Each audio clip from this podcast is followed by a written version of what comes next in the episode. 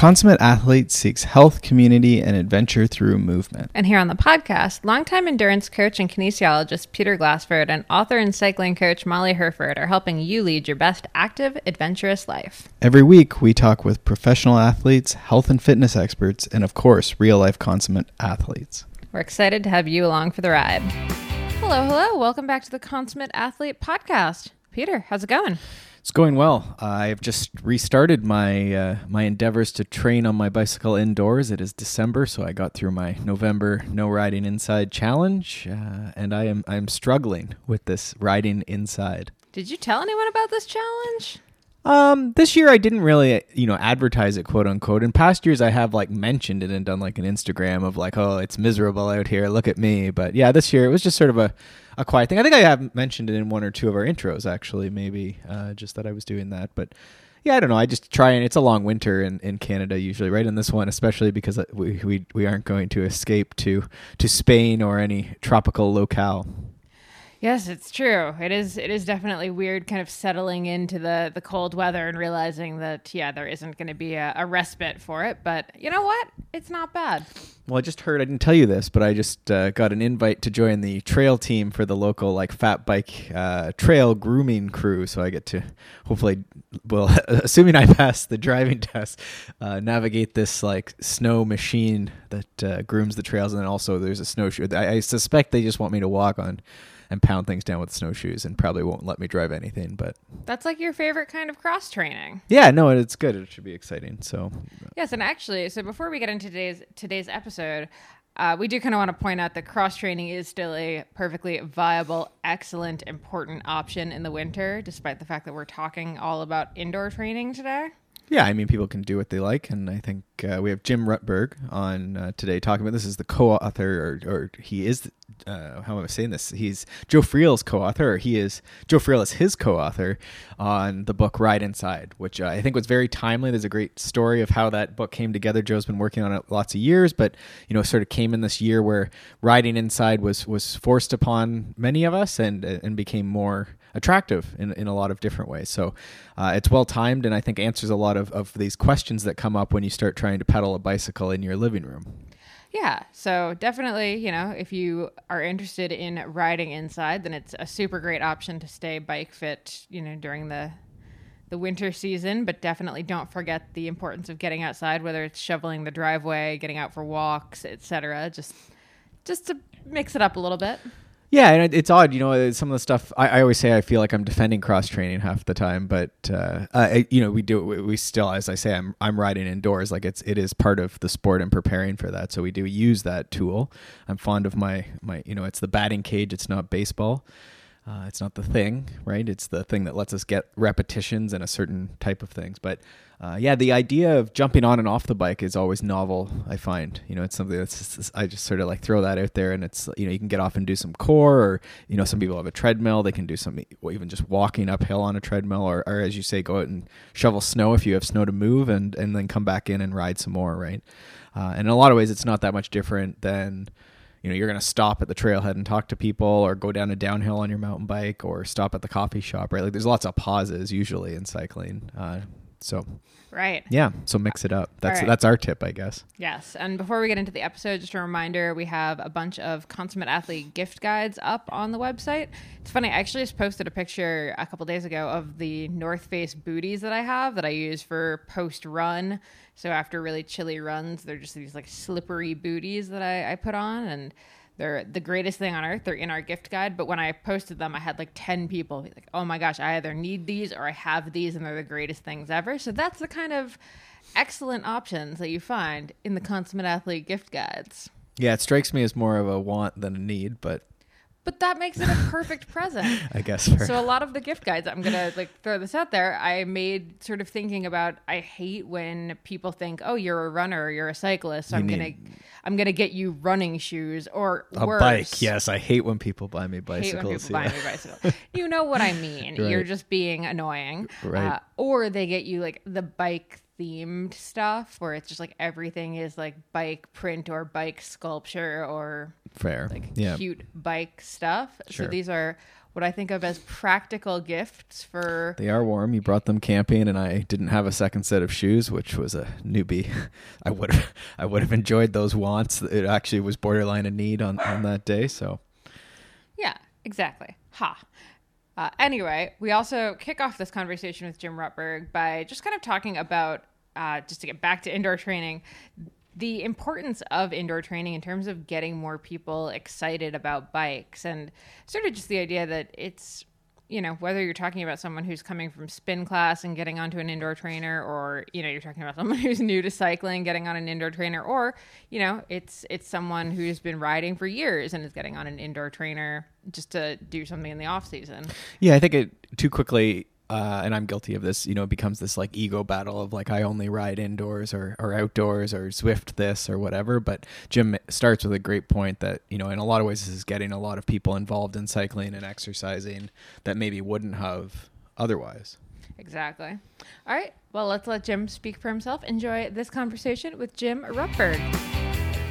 Whether it's indoors or, or outdoors, et cetera, and, and what's going on with fitness right now, my whole sort of premise has always been the more we can get people engaged and involved and and and lower the barriers to entry, the better it's going to be for everyone in the long run. So yes, this is about indoor cycling and maybe about competition and maybe about e-racing, but at the end of the day, if we can just get more people to be more active more frequently, we're all going to win. Well, I think that's how we have to start this thing. Is, yeah, is on that note. What a positive note for sure. And uh, you're seeing that a little bit now with the you know people who are taking up cycling, as you say, indoors, outdoors, fitness, otherwise. Uh, you know, almost like it, it, we have to keep battling this idea of like we have to be welcoming to these new people. You know, for the sake of the industry, for the sake of the sport, for new friends. Um, you, you do you find that it's it's tough with indoor cycling in, in that respect, like from a social perspective, or or what are you finding? Uh, with the new cyclists? Uh, no, not at all. I think that there's, um, you know, you still end up with a little bit of that coffee shop um, uh, group ride mentality at some places where people are a little bit standoffish or they'll criticize somebody for, uh, you know, not knowing how to clip in or something like that. But overall, because you have such a large population and a large group of people being able to interact together, the positive voices outweigh the critics and the skeptics or the um, you know sort of snobby voices to such an extent that they pretty much disappear. Um, it, it. I've been on some of the um, the Peloton Facebook groups, and those are somewhat funny in, in, the sense of coming from a strong cycling background. You forget some of the questions that people are going to ask. You forget the fact that people don't understand how cleats work you forget the fact that people don't understand that you have to have to screw pedals in a little bit more tightly so they don't fall out. Things along those lines, and and you just because we've been in in that industry for so long, we forget that what it is really like to be that that new to it. What a great point. Yeah, it's it's it's tough to remember, you know, in coaching I'm always, you know, when you have new clients start, right? It's hard to step back with anything and say, you know, what would I be asking if I were just starting training, let alone into coaching or something like that? So I guess it's the same if someone's starting into indoor cycling or outdoor cycling. Yeah, absolutely. And I think we've seen that with um, the bike fit, especially when people are getting uh, Pelotons or new smart bikes or putting their bikes on trainers um, for the first time. And you know they'll show a picture of themselves on the bike or something and some of us who've been around it for a long time look at it and go, "Oh God, that doesn't look good," um, but they don't. You know, they're, they're, new to it. They don't necessarily know about it, and you're seeing now uh, sort of video or virtual bike fits occurring for Peloton users, for Zwift users, um, and for all of the other indoor um, communities.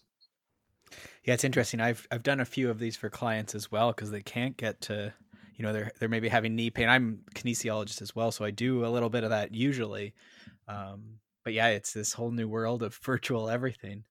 Uh, we did have, you know, that's a great segue. I think we had a a lot of the questions we got on Twitter ended up being around sort of the setup, the bike fit, the you know different things and that. I know the book uh, How to Ride Inside uh, also goes into that.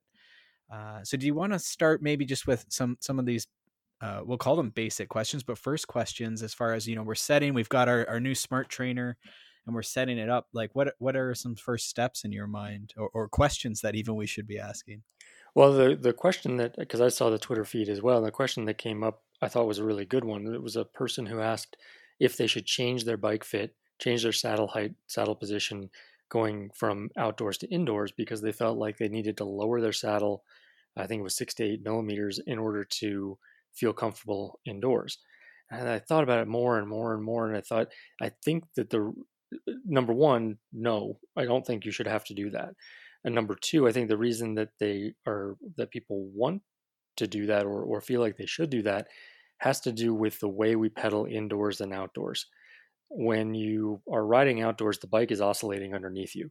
There's a sway to the bike, and your body stays relatively still.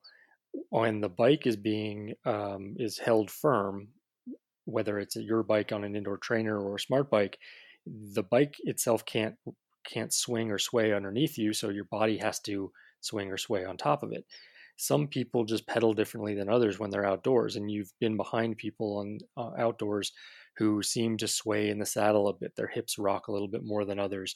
They kind of move on the saddle side to side as they pedal. They may not really notice it all that much because they've been doing it for so long. When you put that person on a fixed bike indoors, all of a sudden it feels uncomfortable. Now, because the bike isn't able to move underneath them the same way, it feels like the saddle's too high.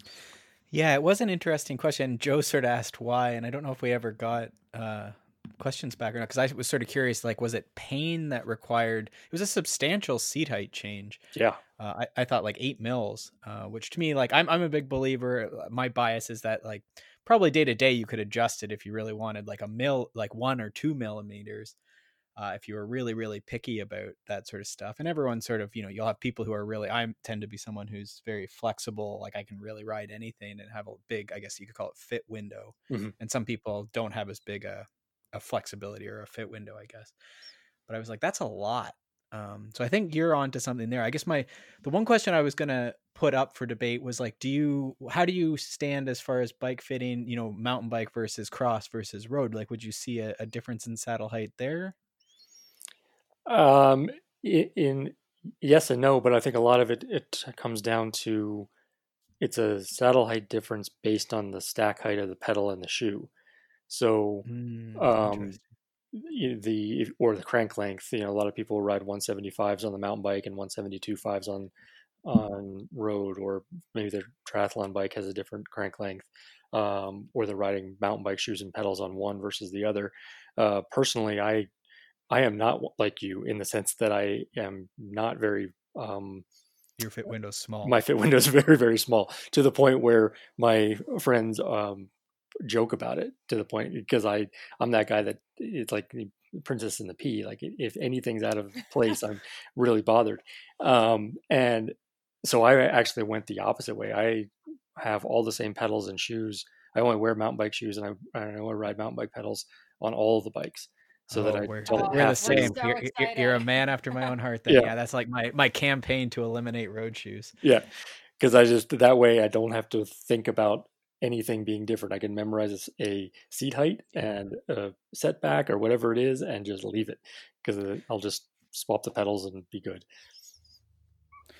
So there's that, and then what was my other thought on that? Was sort of I wondered if the the gentleman uh, who put this out there. I, I, wondered, you know, if, if it was a very like road oriented fit where it was like very extreme with the bar height, if maybe he'd end up with maybe like a flexibility, as you say, maybe aggravated by not standing or or not having that side to side motion, where it might be something where like the handlebar height's really influencing a, a comfortable position. I um, I thought about that what, too, but the problem yeah. there would be that they're all relative. So the saddle height to the pedal uh, is, is right. the exact same regardless of the height of the axles. And if so, the if the front axle is uh, elevated or, or lower because of the trainer, it's still all relative. The person may be a little bit leaned forward, a little bit leaned back, but yeah. that would be the same as going uphill or downhill. There's not a well, yeah. It, yeah. It, so I don't think that could necessarily be it, but I still think that what, especially you look at some of the people's like time trial positions from the elite standpoint, or their triathlon positions um, where they're a, a, more extreme saddle height because they're trying to optimize power output. You know, one of the things that uh, that Joe talks a lot about is for triathletes going indoors. one of the big things that they have to be very, very careful of is maintaining their aerodynamic position even indoors on the trainer because it's tempting indoors to sit up into a non-aero position because you can generate more power frequently. Your aero position is usually not your most powerful body position on the bike. So if you're doing workouts in this in the most powerful position indoors that is not your triathlon position outdoors, then when you get outdoors, you're not going to have all that power. So his uh, advice and everything has been to make sure that riders are spending or not letting the efforts indoors get to the point where they're rising out of their aero position um, because they needed that to be as as sport specific as possible. Yeah, and maybe missing that opportunity where safety isn't even a concern, right? Yeah, I think honestly that that's one of the biggest benefits of indoor cycling uh, for for a goal oriented athlete is, and because all, and people too will also say, well, God, I can do I can do either I can, do more power sometimes indoors. I can do better intervals. Part of it is that you're not reserving any brain mm-hmm. power, motivation, anything to staying upright or to avoiding getting hit by a car or anything else. People can stare at their stem, put their head down, thrash back and forth, and put every last ounce into the bike until the end of the interval. And you really can't necessarily do that outdoors, even if you think you're going all out. It's a relative. There's a relative difference. There's all out outdoors and there's all out indoors. Mm-hmm. Yeah, I like to say that it's like the batting cage. It's not baseball, right? Um, and that sort of fits with that, right? Is like there's an advantage to it. It's not that it's bad, but it's it's not the thing, right? There's uh, actually a, an article on uh, Sticky Bottle uh, today. It was uh, uh that talked about whether or not. Um, oh, actually, sorry, that was a different article. There was an article I uh, read a little while back about whether or not you could somebody could train indoors for time trials and would they be better or worse outdoors. And the conclusion of the whole thing was your fitness may get better, but the the lack of variables or that by removing so many of the variables that you get outdoors, you end up essentially overconfident in your abilities uh, when you go outdoors. Like, oh, I, I know I can hold this power. I know I can do this time. And then you get into an actual outdoor event and realize that you didn't remember about the wind and the things you have to look at and all of those things and, they, and all those little things eat away at that power output and eat away at that performance. Yeah let alone like safety i guess would be the other thing that would would come to people's minds. Yeah. Um, yeah okay. Let me ask a couple questions here. Again if we think of like beginners or people starting into or or you know the questions we should be asking if we're maybe more novices and, or, or looking more seriously at you know uh, pandemic indoor training and such uh, so let's think about like mistakes around cooling. Uh, you know, indoors again, no fan. You know, indoors temperatures tend to be you know climate controlled. Like, what what are the mistakes people make with cooling? Not enough fans. I mean, the, if one fan is great, three is better. Um, the I, I, think people miss miss that one misconception is that they can they can get airflow that is similar to outdoors, and the the airflow is generally so much less that the the the, the power of, of um, evaporative cooling really does go down. So the um, the the immediate environment around somebody heats up pretty quickly, and then you end up with you know one of the things that I like to tell people is that the puddle of sweat underneath you is a missed opportunity. All of that sweat would have been better off evaporating off your skin or off your clothing. It would have carried away more heat than it does by sitting on the ground. Yeah, I think that's a great way. I, I usually say like, and if people are like using a towel, right? Like you don't use a towel outside, mm-hmm. so so it, it's fine. But for everyone who's you know trying to set their best FTP, you know, records on Zwift or whatever they're doing, right? Like that is it's lost opportunity as far as performance too, right? Like you're basically in some sort of like high high humidity environment that you're I'm actually I was just gonna say maybe a dehumidifier in addition to the fans, just really get all the machines going here. Yeah, I think a lot of it is just getting as, as again getting airflow because one of the studies that they did um, they on thermal strain, so not even core temperature, but just the perception of thermal strain. If you put um, uh, menthol on some uh, uh, on someone's face, and you blow a fan at it, they get a cooling sensation. And even though their core temperatures rose the same way that somebody without menthol did, uh, those individuals were able to. They had a longer time to exhaustion um, in a in a simulated time trial. So even if you can, I'm not necessarily recommending that people slather themselves with menthol to ride indoors, but the point being that the sensation or the perception of how hot it is around you is potentially going to affect, especially things like e-racing, where the where the um, effort level is so high. It's internal motivation and your ability to push yourself further. And if you are overheating at the same time, that motivation just d- disappears. Yeah, and it sounds like it, it it's such a obvious thing, but I think, like you say, like you you sort of joked about three fans, but you're not really joking, right? Like, oh, I'm not joking people, at all. Not yeah. only not only am I not joking about the three fans, but you have to be, in my mind, you have to be careful about even where you're putting them. One mm-hmm. towards your upper body, one towards the torso and lower body from the front, and then one on the one on your back. And it's the one on your right. back that um, people usually don't use. No one does that. Right. No, actually, that's not true. When we interviewed Tim Rugg, who did the oh, uh, he rode ride... across America virtually, so oh, Tim Rugg. Lord. Yeah, he had he had an excellent fan. So he, he did the research. He he read yeah. he read the book. Um, okay, what about fueling? You know, again, it seems obvious to me. I always say like, you know, how would you do this outdoors? But it, it's people often indoors just for some reason they like stop eating. You know, they they won't eat anything. Let's also point out that most people are not optimal at eating outdoors anyway. Possibly, yeah. So what what do you see with that, Jim? Um, for the most part, you know, if if people are riding relatively short indoors, because I, I think that yes, we all know folks who are doing three, four, five hour plus indoor rides, but I don't know that those are the majority of people. I think that's a relatively small vocal minority. For sure. For um, sure. I think that especially when you look at more towards the beginners or the people who are are using indoor cycling to supplement outdoor and doing a little bit of both, they're riding 60 to 90 minutes. Um, and we know even from outdoors, within that window, you really don't need all that much, if any, exogenous carbohydrate to fuel performance. You you you have as long as you're starting those workouts with full glycogen uh, stores, you're you have enough energy on board to get through that workout well. And when you look at e-racing and things that are very high intensity, you don't really feel like eating anyhow. Um, so I think it's positive that people don't really need to either. Um, you know, somebody mentioned uh, to me once the the what about the carbohydrate mouth rinse? I'm like, well, that works great, except I don't think you want to do it in your living room. Um, you know, so the I think when you're going longer, yes, some some carbohydrate feeding makes sense, but if you're doing a, a one hour um, or 75 minute indoor interval workout or an e-race, I think hydration and maybe some electrolytes are the are the main focus. Um, the you're going to finish that ride before you really need that any any actual calories. Sure.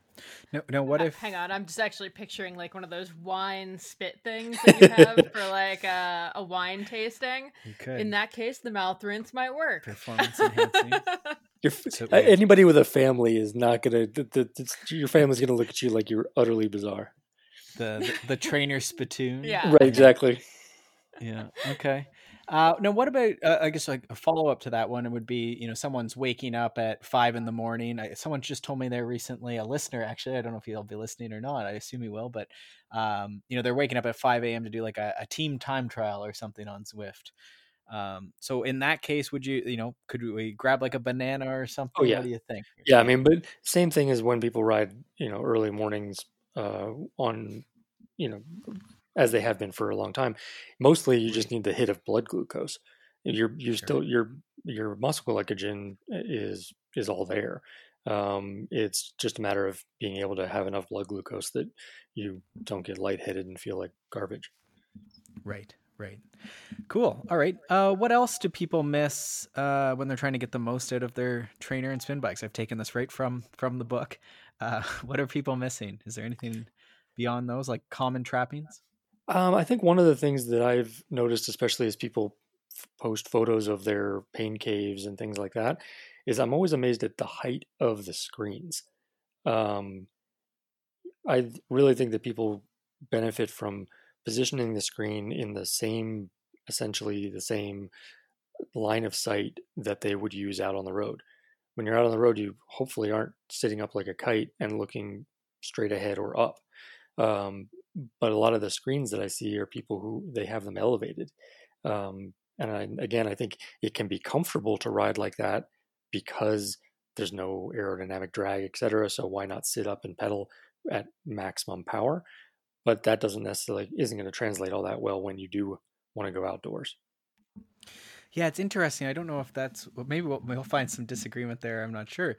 The one there was actually a follow up to our initial question we talked about today with the the position and the bike fit, which I thought was an interesting. I don't know if it's necessarily going to help the gentleman with the six to eight mils of seat drop, mm-hmm. um, but the idea of the difference is that like a lot of people are running phones or laptops that are like really making them hunch over and look down, maybe.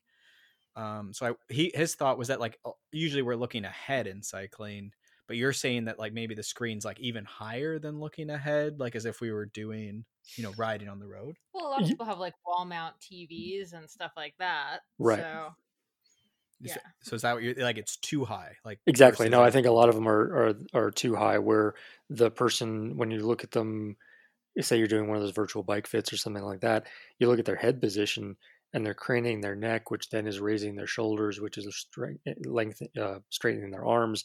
They're sitting way further up than they mm-hmm. would be otherwise um, because they're just trying to see the screen.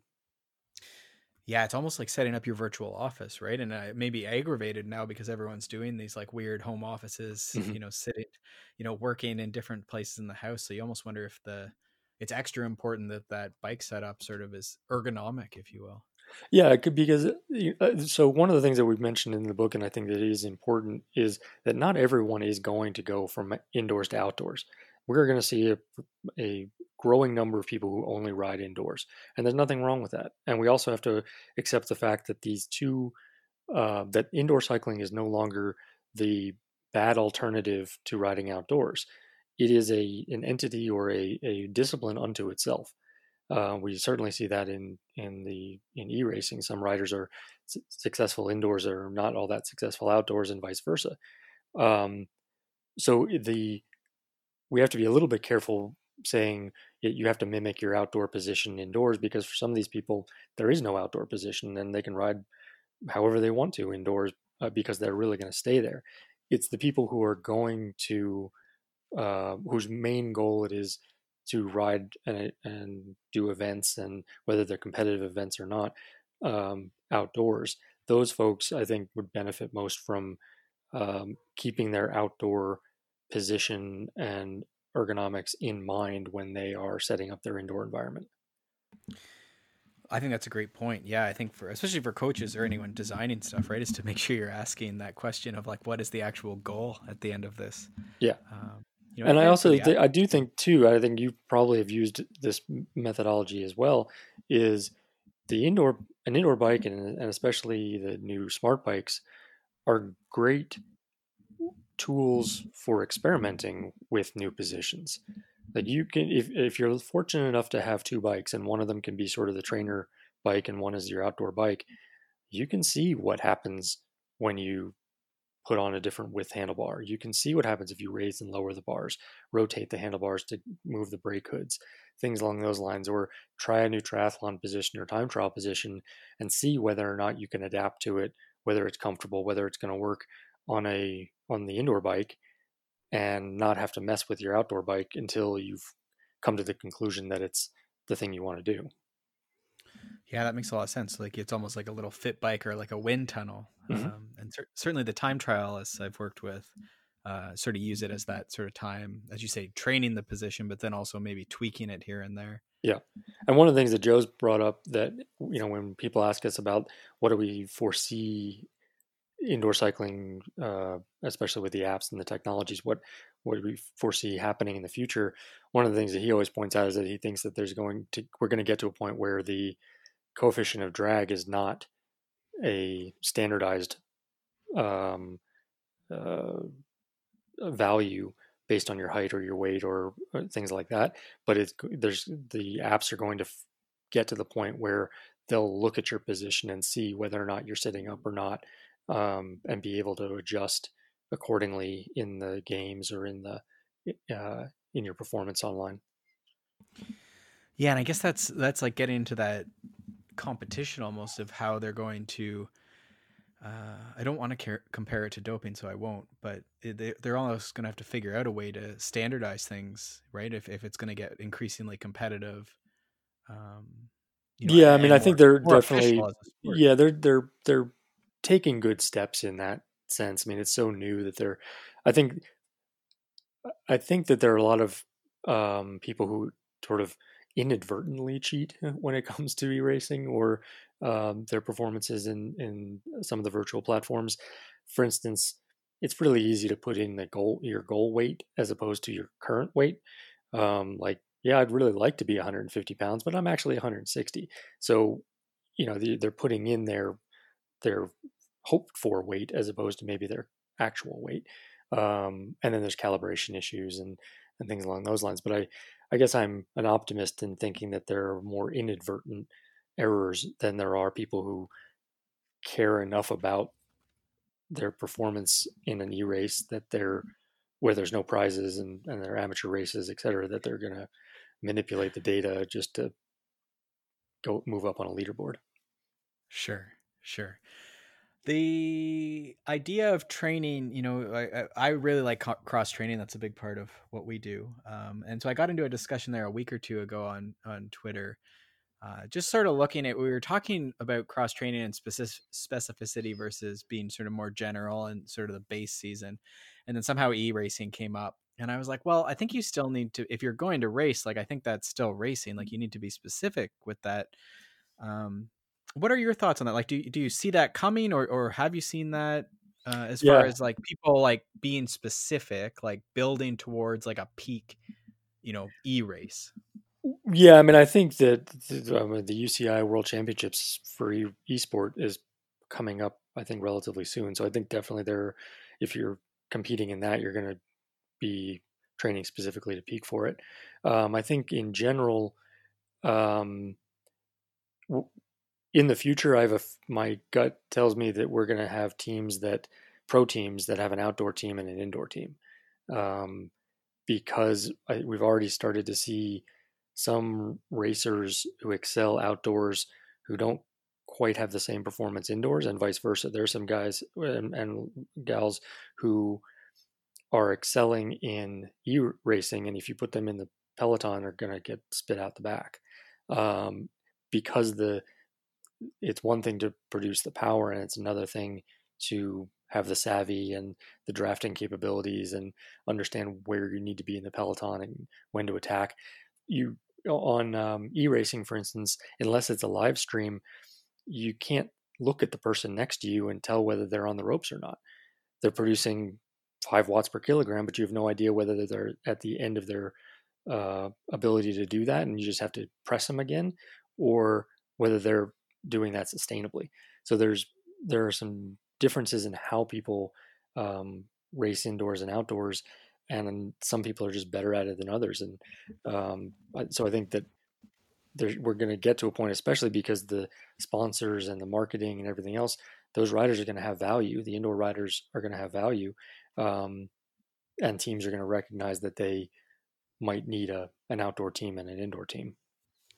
Yeah, and I mean we've seen that like it, it's completely out of my realm of I would say almost interest, but the uh, world of like esports is huge, right? Like there's all this stuff about uh, you know the investment as far as NFL versus all these esports of like watching people play video games. So while I find it crazy, it's already here, right? Like it's in other sports. So the question is, as you say, like when when and how long till we have like cycling races that people are watching I think we're already there, but like on a scale that it's interesting to sponsors. Yeah, and I think that there's, as you said, I think we're we're already there, and it's just in its infancy. And um, the when you look at the cost and the hassle and the permitting and everything else that goes into a major outdoor event um, that you can eliminate a lot of that cost structure and infrastructure by going indoors, I think you're going to start to see that that promoters as well as teams and everybody else are going to see that there's a compelling business model for incorporating esports into cycling. Sure. Yeah, no, that makes a lot of sense. And then all of a sudden, like the cash, pr- like prizing, is easier to come up with when you don't have to deal with liability and, as you say, permitting. And yeah, yeah, you can see how the business comes together if people are willing to do it. Um, yeah, and you can um, also uh, you can start to do pro am events that you would never be able to do in real real time. You know, you want well, to ride, on, on you ride the Tour de France, right? right? I mean, you want to ride a, a, stage of the Tour de France. You can do that with, you know, at, at the same exact time and see how it works.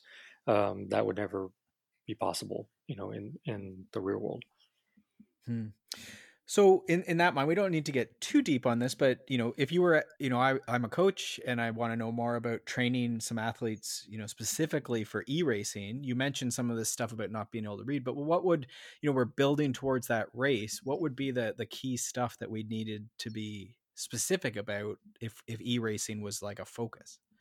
Um, a lot of it's going to be the start, the, the start of e- of an e-race is so ridiculously hard and so different than pretty much any kind of of in real world racing.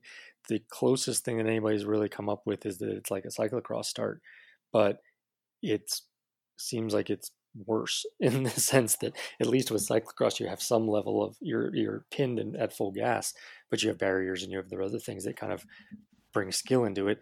The uh, the start of an e-race is this all out um, blitz, and it's you have to be at power the moment that the virtual flag drops, or there's no catching up, and it's it's that ability to maintain a really high effort level right from the beginning until the uh, until the race starts to break up into groups um, and make that selection. And that in itself is is a it's a trainable uh, intensity level, but it's not necessarily the same as your. I mean, you're going to train VO2 max and things like that for any short uh, intermittent intensity event. Um, but training specifically for the start of a of an e-race seems to be the sort of the next uh, training adaptation for that's in terms of specificity. Sure, sure. So that might be something as simple like would you go like almost like starts uh, or like sprints or would you be thinking more like an over under because there is no coasting where you're sort of like over like really hard and then having to keep pedaling? I think it's the that you'd be trying to not only improve a person's powered VO2 max but the time to improve the time to exhaustion. How long can somebody stay at an a 90% or greater of VO2 max power? Um, because it, the it seems as if the there's not much let up until there's a selection that people kind of say, okay, now now we can back off and, and ride. We've we've jettisoned the biggest part of the of the peloton. Now we can back off slightly, but you never really know how long that's going to be.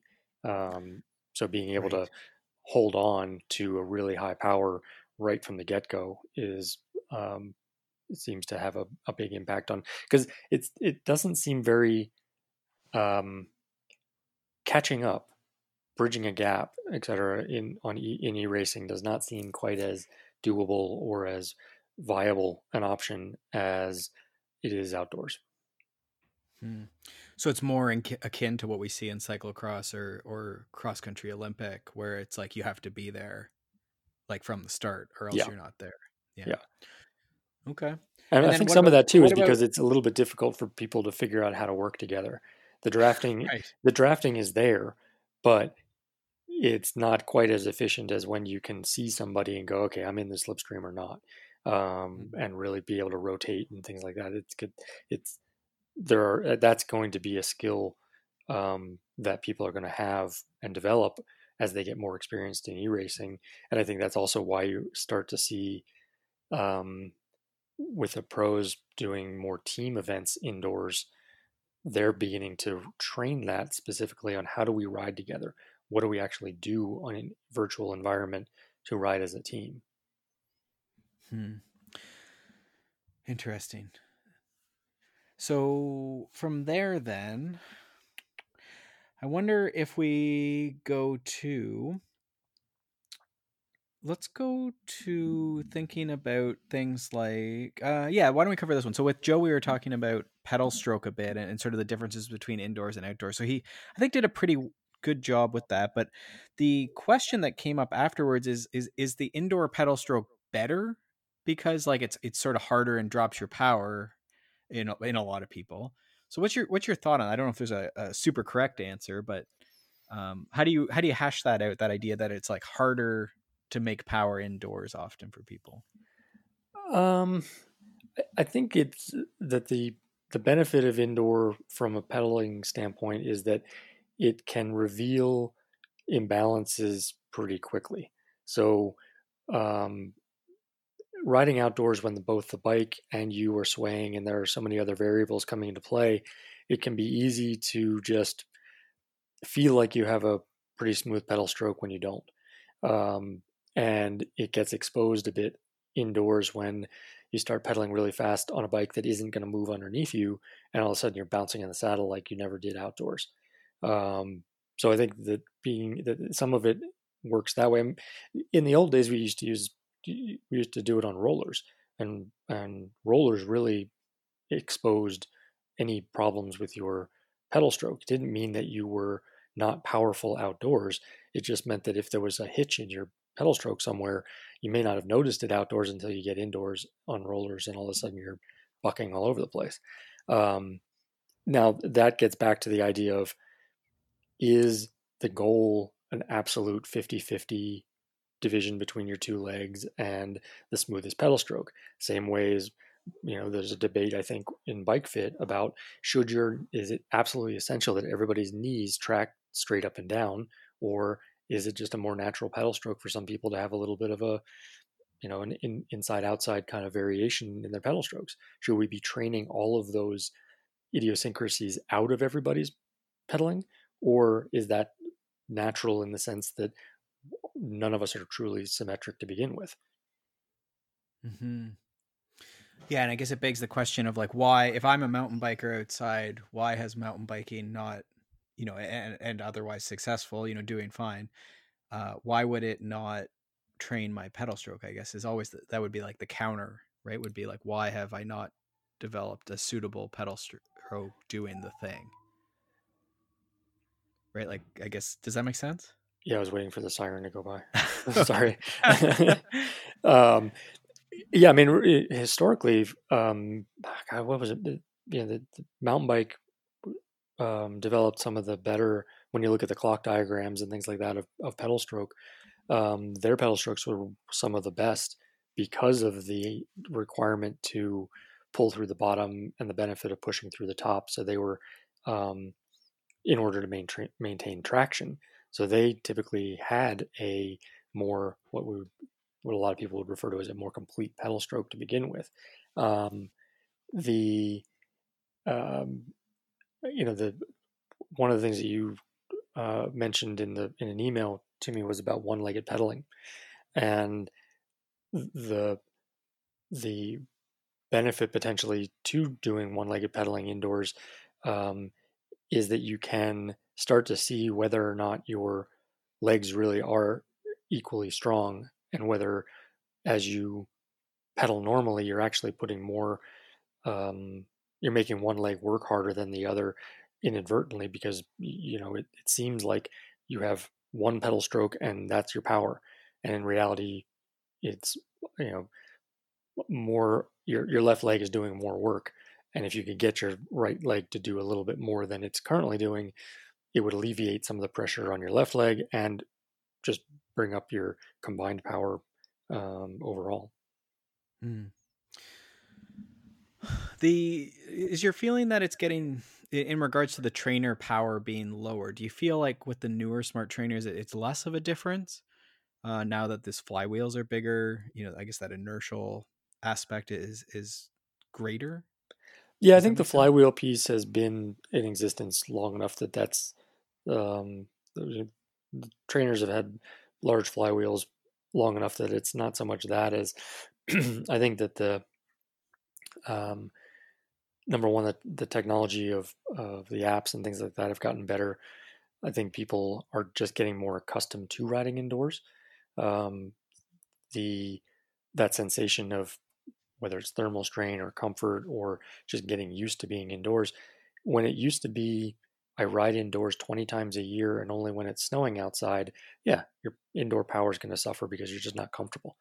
Um, now that if you're riding three times a week indoors or two times a week indoors and you've been doing it for the last six weeks or 20 weeks, um, that, that difference between um, what you can do indoors and outdoors is going to start to narrow be, just from an experience standpoint. Hmm, I think that makes sense.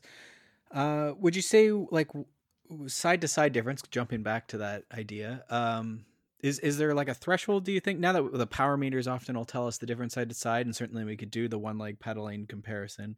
Like, is there a, a spot or or a cutoff where you'd say that there's sort of like something needs to be done? You know, versus 49, 51, maybe you're okay. Like, at what at what point is it something that someone should really put some focus in and investigate? Yeah, I would look at it as like if the if there's a significant discrepancy between the two, where it seems that um, the your weaker leg is kind of is weak enough that it's holding you back, um, then and I don't exactly know what percentage that's going to be or whether it's a if if it's the same percentage for everyone, um, but the nor do I know whether it's always um, sort of what the what the cause is. I don't know if it's always going to be biomechanics or mm. um, physiology, circulation. The sure. you know, I don't know I, I, all of those things, but it would be. I think if you have someone personally, I think if you have someone who's at forty nine fifty one and they're performing fine, um, the the improvements that they could make in in their own sort of fundamental training are going to outweigh any improvement they get by concentrating on the on closing that gap. It's this it's that old idea of of um, marginal gains where you're chasing a marginal gain and forgetting that you can improve your your power at lactate threshold by 15%. So you give up mm-hmm. you know the the the big gain of that comes from boring fundamental training in pursuit of something that might give you a, a, a very small improvement somewhere. Now, if you've maxed out all of the other improvements, if you're really searching for that last half a percent, then by all means go for it. But the the absolute by far majority of anybody out there has so much more to gain in basic physiology and fitness that the marginal gains components are mostly a waste of their effort. I like that, and I like that you tied in like how are you doing otherwise, right? Because sometimes it's like we go we go and try and chase this one leg pedaling and forget like as you say the the ninety nine percent of the stuff we could do that really works if you just do it. Yeah, like um, well, some so one of the things that I think is really beneficial about in in the grand scheme of things of indoor cycling is we're seeing, and we saw it especially in the pandemic, Indoor cycling is giving people an opportunity to get more miles or more hours per month than they did before. And if you add that up over the course of a year, the training workload that they're producing or accumulating is greater than it was before.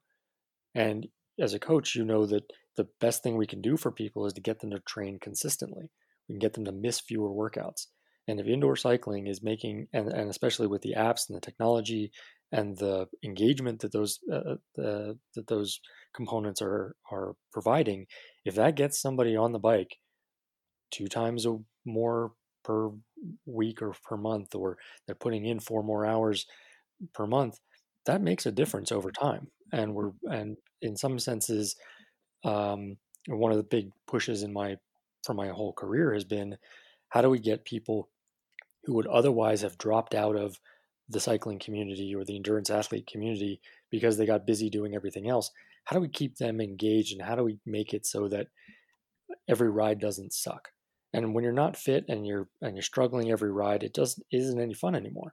So people stop going to group rides. They stop doing e-races. They stop doing any of these things because they don't want to be dropped.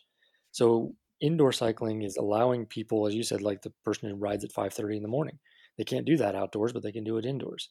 So now they're getting enough training and enough workload that they feel good when they get to ride with people, and that encourages them to ride with people and stay in the community and stay in the uh, in in that uh, maintain that identity of I am an athlete or I'm a cyclist. Yeah, it's almost like a, a new twist in some ways to your the time crunch cyclist, right? Like you, you're almost gonna have to redo that book now. Yeah, exactly. Uh, put in a bit more about indoor too. Um, and I think you're exactly right. There's so many things that it can do. The weather was the original, but I have one client that you know is getting for the exact reason you said, like you're getting back into it and and they have say knee pain or back pain and they can't they're not sure when the ride's going to end or should end right from a therapy perspective mm-hmm but indoors they can just get off right? And right. so everything it's more positive right? It's like it's not like i had to walk home or call for a, it's like you know i did the thing i was supposed to do stress it appropriately yeah. um you know just like you would with a band exercise for your shoulder injury right? It, it just it opens up so many options uh when you're getting started for therapy for for training. Absolutely and then you look at the people who uh, you know i hate to say it but there are a lot of people who stop riding on the road because they just don't feel safe and they if you're they are able to train indoors and feel safe and feel um, like they're not going to get hurt and then have the fitness then to go to an event where they are going to feel, feel safe. Say it's a an organized event that has some traffic control and things like that where they they do feel safe in that environment um, now they're they're well trained for that and didn't have to kind of force themselves into a position they were uncomfortable with on their own or you end up with the people who say, you know, I'm, I'm going to go over to Europe and ride the Alps, but I live in Kansas. So, you know, how do I train on long on climbs that are going to take me an hour? Indoors, you can do that. Or the triathlete who's training for for Kona and lives in a relatively urban area. How are you going to get this the steadiness of a four, five, six hour, um, you know, uh, cycling leg? Not that I think that they're going to do a lot of race day simulations necessarily that are that long, but even so, how do you get the 30 minute, that 30 minute steady state, that 30 minute um, time trial pace kind of workout done when you have traffic lights and, and uh, either traffic lights or you have big hills where you live. Joe, for instance, um, Joe lives in Sedona, Arizona. He can't find a 10 kilometer stretch of flat road unless he goes down the valley. Um, but indoors, you can do that. Mm-hmm. Yeah, and for some people, that is the only way to get that nice, steady. You know, we probably all would agree that you know endurance should be relatively steady, keep the load on the legs, and and as you say, for some people, due to terrain or traffic, it's it's not possible. So it's uh, something that, especially now that it's it's reasonable to ride indoors year round, right? Like I think that's when I started cycling, it wasn't something you would do, right? Like you wouldn't get on your rollers when it was nice outside. Yeah, people would look at. I mean, even the cyclists would look at you like you were crazy. yeah, right, right. Uh, okay, so we're getting here towards the end. I, I think maybe the one thing. Do you have any? You know, obviously the apps help with the motivation, and it's boring indoors because I think that's we could all talk about this. This Rosie, it's great. It's a great tool, but it is boring and you know isolating in a lot of ways like what are what are your tips as far as making it more enjoyable? We talked about heating which i think is number one mm-hmm. uh, or, or cooling i should say. Is there anything else obvious that people are missing uh, as far as just making it not so unenjoyable? Boring? Um i think the the the interactive apps that allow for group rides and e-races and things like that um, provide a level of accountability. It's the same um, kind of there's somebody waiting for me at the coffee shop, therefore I'm going to get on the bike. so that socialization of there's somebody there that I'm going to ride with helps. Um, and the ability then to communicate, whether it's through Discord or some other uh, audio or even video streaming to connect everybody, that's helpful. I think too the you know so one of the things that I think is important is that is the use case idea where um, if you are looking at indoor cycling for what am I what's my goal here and what am I trying to get out of it, there are times when reducing the stimuli, reducing the um, you know not using ergometer mode, not having any connections um, can be good. So one of the problems that people run into with ergometer mode, for instance, is that there's a difference between keeping up with a with a resistance of 400 watts for five minutes and having the internal motivation to produce 400 watts for five minutes. And some, you know, when, when people say, "Oh, you know, the, there's no use for for a dumb trainer anymore," um, I some sometimes disagree. Number one, not everybody can afford the new stuff, and number two, um, for for shutting out all of the distractions and making somebody really focus on the effort and focus on their what they're doing. Um, there are some people who are too easily distracted by everything else and and need that isolation, um, or there's a time for that isolation and there's a time for the social, you know, uh, components. So I don't know that I would I would look at it as it has to be an all or nothing or that there's one specific way of training indoors that's right for every use case and for every person.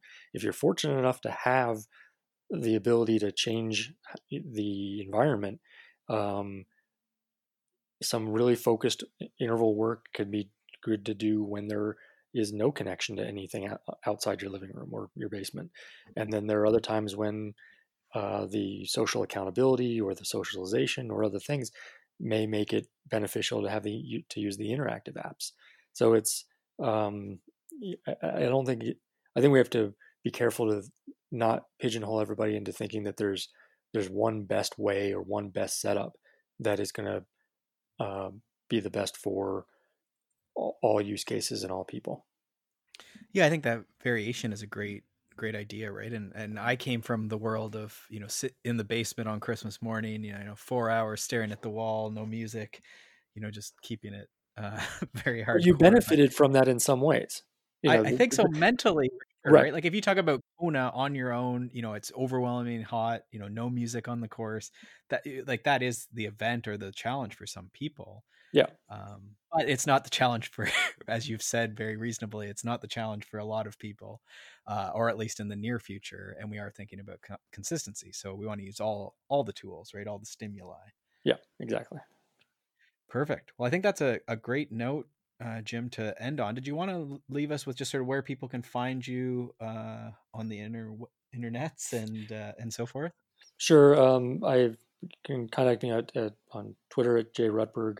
Um, the book is available from the book uh, Ride Inside is available on on VeloPress website, and if you use the um, code Ride Inside, it uh, from VeloPress website, there's a 15% discount on the book. It's also available at local bookstores, Amazon, etc. Um, and uh, Joe is is on um, Twitter as well, uh, Jay Friel, and yeah, we hope everyone enjoys the book. Awesome. Well, I think it's been a great help to a lot of listeners already, but hopefully getting you on as well has gotten sort of a couple of the follow up questions answered, and uh, we'd love to have you and or Joe back again uh, if anyone has more more questions about how to ride inside. Absolutely. Thank you.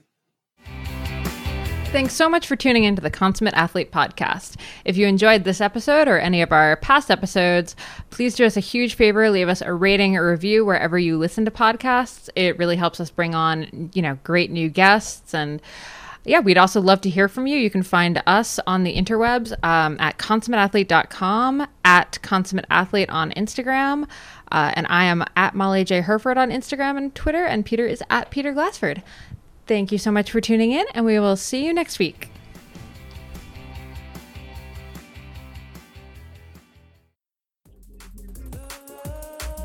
searching for the stories outside of cycling, but still inside cycling? The Gravelot is a weekly interview series where we talk about our shared experiences in the cycling community and talk with people that we think you guys might be interested in. Absolutely. And the Gravelot is actually not always about gravel, but it is the place that is your local trailhead. It could be the meetup parking lot where you meet your friends, or the post ride watering hole. It's really the place where you sit down, share your stories, and talk about life. Yeah, and dive into the things that really matter to you on two wheels or beyond. The Gravelot has brand new episodes every single Thursday morning, along with a bi weekly editorial column every other Tuesday. So check out the show, check out the Beeline, and join the conversation and find out all you need to know about the Gravelot at thegravelot.com.